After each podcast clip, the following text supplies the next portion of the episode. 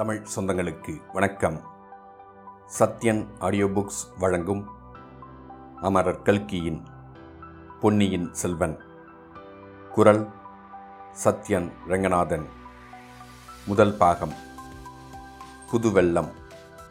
அத்தியாயம் பதினேழு. குதிரை பாய்ந்தது. ஒப்புவமை இல்லாத தன் சகோதரன் அருள்மொழிவர்மனுக்கு தகுந்த மணமகள் வானதிதான் என்று குந்தவை தீர்மானித்திருந்தாள். ஆனால் வானதியிடம் ஒரே ஒரு குறை இருந்தது. அது அவளுடைய பயந்த சுபாவந்தான் வீராதி வீரனை மணக்கப் போகிறவள். உலகத்தை ஒரு குடை நிழலில் ஆளப்போகும் புதல்வனை பெறப்போகிறவள். இப்படி பயங்கொல்லியாயிருக்கலாமா? அவளுடைய பயந்த சுபாவத்தை மாற்றி அவளை தீரமுள்ள வீரமங்கையாக்க வேண்டுமென்று குந்தவை விரும்பினாள். அதற்காகவே இந்த பொம்மை முதலை விளையாட்டை ஏற்படுத்தியிருந்தாள். ஆனால் அந்த சோதனையில் கொடும்பாளூர் குமாரி வெற்றியுடன் தெரிவித்தாள். குடந்தை ஜோதிடர் வீட்டிலிருந்து குந்தவை தேவியும் வானதியும் திரும்பி வந்ததும் அன்னப்படகில் ஏறிக்கொண்டார்கள். படகு சிறிது தூரம் சென்றது. ஆற்றங்கரையின் இருபுறமும் மரமடர்ந்த ஓரிடத்தில் படகை நிறுத்திவிட்டு குந்தவையும் அவளுடைய தோழிகளும் நீரில் இறங்கி விளையாடுவது வழக்கம். அந்த இடத்துக்கே இன்றும் போய் அவர்கள் இறங்கினார்கள். எல்லாரும் இறங்கியானதும் அப்பெண்களில் ஒருத்தி ஐயோ முதலை! என்று கூவினாள். அவர்கள் எந்த பெரிய மரத்தின் அடியில் இறங்கினார்களோ அந்த மரத்துக்கு மறுபக்கத்தை அப்பெண் சுட்டிக்காட்டிக் கொண்டே முதலை முதலை! என்று அலறினாள். உடனே எல்லா பெண்களும் சேர்ந்து ஐயோ முதலை பயமாயிருக்கிறதே! என்றெல்லாம் கூச்சலிட்டு கொண்டு ஓடினார்கள். ஆனால் பயந்த சுபாவம் உள்ள வானதி மட்டும் அச்சமயம் சிறிதும் பயப்படவில்லை. திறந்த வாயுள்ள பயங்கர முதலையை திடீரென்று சமீபத்தில் கண்டும் அவள் பீதியடைந்து விடவில்லை. மற்றவர்கள் எல்லாரும் குந்தவை தேவி கூறியிருந்தபடி மிகவும் பயந்தது போல் பாசாங்கு செய்தும் வானதி பயப்படவில்லை. அக்கா முதலைக்கு தண்ணீரில் இருக்கும்போதுதான் பலமெல்லாம். கரையில் கிடக்கும்போது அதனால் ஒன்றும் செய்ய முடியாது. இவர்களை பயப்படாது இருக்கச் சொல்லுங்கள் என்றாள் கொடும்பாளூர் குமரி.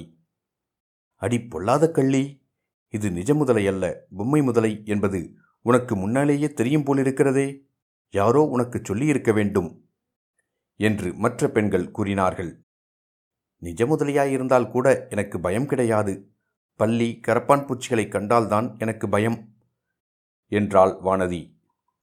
இந்தச் சமயத்திலேதான் அப்பெண்களை பயங்கரமான முதலை வாயிலிருந்து காப்பாற்றுவதற்கு வந்தியத்தேவன் வந்து சேர்ந்தான். குதிரை மேலிருந்து ஒரே குதியாய் குதித்து ஓடி வந்து வேலையும் வீசினான். முதலைக்கு முன்புறத்தில் வந்து நின்று அந்த கம்பீர தோற்றமுடைய மங்கை பேசியதைக் கேட்ட வல்லவரையனுக்கு உடம்பு புல்லரித்தது. அவள் தன்னோடு பேசவில்லையே என்று குழந்தை சோதிடர் வீட்டில் அவனுக்கு ஏற்பட்டிருந்த மனக்குறை தீர்ந்தது. ஆனால் அந்த முதலை அவள் பின்னால் கிடந்த திறந்த வாயுடைய பயங்கர முதலை ஏனோ அது அவனுக்கு மனச்சங்கடத்தை அளித்து கொண்டிருந்தது. முதலைக்கு முன்னால் இவள் வந்து நிற்கும் காரணம் என்ன? அதை பற்றி சிரமம் வேண்டாம் என்று இவள் சொல்லுவதின் பொருள் என்ன?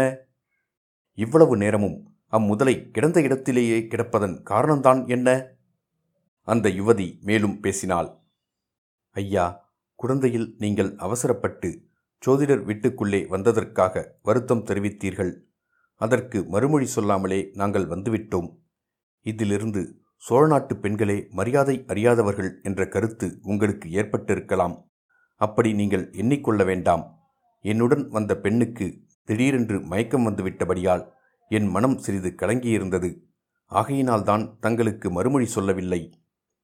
அடடா இது என்ன இனிமையான குரல்? இவள் பேசும் மொழிகளைக் கேட்டு என் நெஞ்சு ஏன் இப்படி பொங்குகிறது? தொண்டை ஏன் விக்கிக் கொள்கிறது? குழலும் வீணையும் மத்தளமும் போர்முரசும் கூட இப்படி என்னை கழிவறி கொள்ளச் செய்ததில்லையே? இப்படி என்னை குலுக்கி போட்டதில்லையே? இந்த மங்கையின் பேச்சில் குறுக்கிட்டு ஏதேனும் சொல்ல வேண்டும் என்று பார்த்தால் ஏன் என்னால் முடியவில்லை? ஏன் நாக்கு மேலெண்ணத்தில் இப்படி ஒட்டிக்கொள்கிறது? ஏன் இப்படி காற்றோட்டம் அடியோடு நின்று போயிருக்கிறது? ஏன் இந்த அரிசிலாற்றின் வெள்ளம் ஓடாமல் நின்றிருக்கிறது? அப்புறம் இந்த முதலை இது ஏன் இப்படி சும்மா கிடக்கிறது? வந்தியத்தேவனுடைய உள்ளம் இவ்வாறு தத்தளிக்கையில் அந்த மங்கையின் குரல் மேலும் கனவில் கேட்பது போல கேட்டது. இப்போது கூட அபலை பெண்ணாகிய எங்களை காப்பாற்றுவதாக எண்ணிக்கொண்டுதான் இந்த காரியம் செய்தீர்கள். முதலையின் மேல் வேலை எறிந்தீர்கள். இவ்வளவு வேகமாகவும் குறித்தவராமலும் வேல் எரியக்கூடிய வீரர்களை காண்பது அரிது. மரத்தடியில் ஒதுங்கி நின்று கேட்டுக்கொண்டிருந்த பெண்கள் இப்போது மறுபடியும் களீர் என்று சிரித்தார்கள். அச்சிரிப்பினால் வந்தியத்தேவனுடைய மோகக் கனவு கலைந்தது. அந்த மங்கையின் பேச்சாகிய மாய மந்திரத் தலை படீர் என்று அறுபட்டது. முதலையை இன்னொரு தடவை உற்று பார்த்தான்.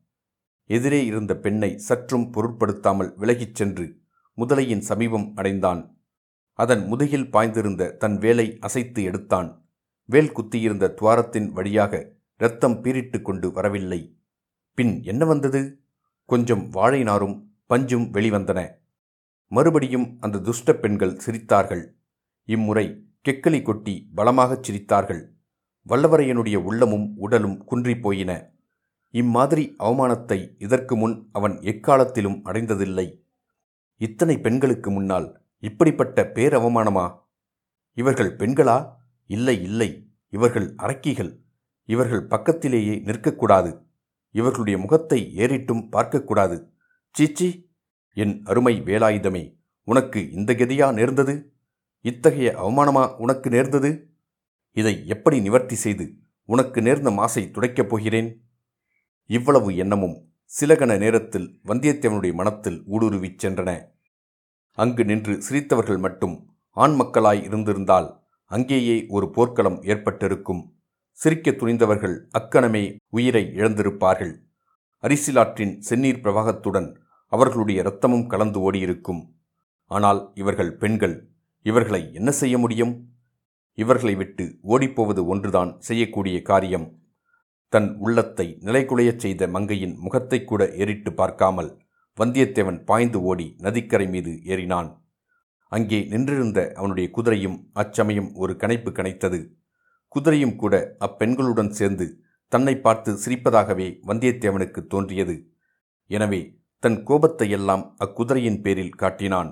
அதன் மேல் பாய்ந்து ஏறி உட்கார்ந்து தலைக்கயிற்றினால் சுளீர் சுளீர் என்று இரண்டு அடி அடித்தான். அந்த ரோஷமுள்ள குதிரை நதிக்கரை சாலையின் வழியாக பீய்த்து கொண்டு பாய்ந்தோடியது. சிறிது நேரம் வரையில் குந்தவை பிராட்டி குதிரை போன திசையை பார்த்து கொண்டிருந்தாள். குதிரை கிளப்பிய புழுதி அடங்கும் வரையில் பார்த்து கொண்டு நின்றாள். பின்னர் தோழி பெண்களை திரும்பி பார்த்து பெண்களா உங்களுக்கு மட்டு மரியாதை இன்னும் தெரியவில்லை. நீங்கள் அப்படி சிரித்திருக்கக்கூடாது நாம் தனியாயிருக்கும்போது எப்படி வேண்டுமானாலும் நீங்கள் சிரித்து கும்மாளம் அடிக்கலாம். அந்நிய புருஷன் வந்திருக்கும்போது அடக்கமாயிருக்க வேண்டாமா? சோழ நாட்டு பெண்களைப் பற்றி அந்த வாலிபன் என்ன எண்ணிக்கொண்டு போவான்? என்று சொன்னாள். இத்துடன் அத்தியாயம் பதினேழு முடிவடைந்தது. மீண்டும் அத்தியாயம் பதினெட்டில் சந்திப்போம்.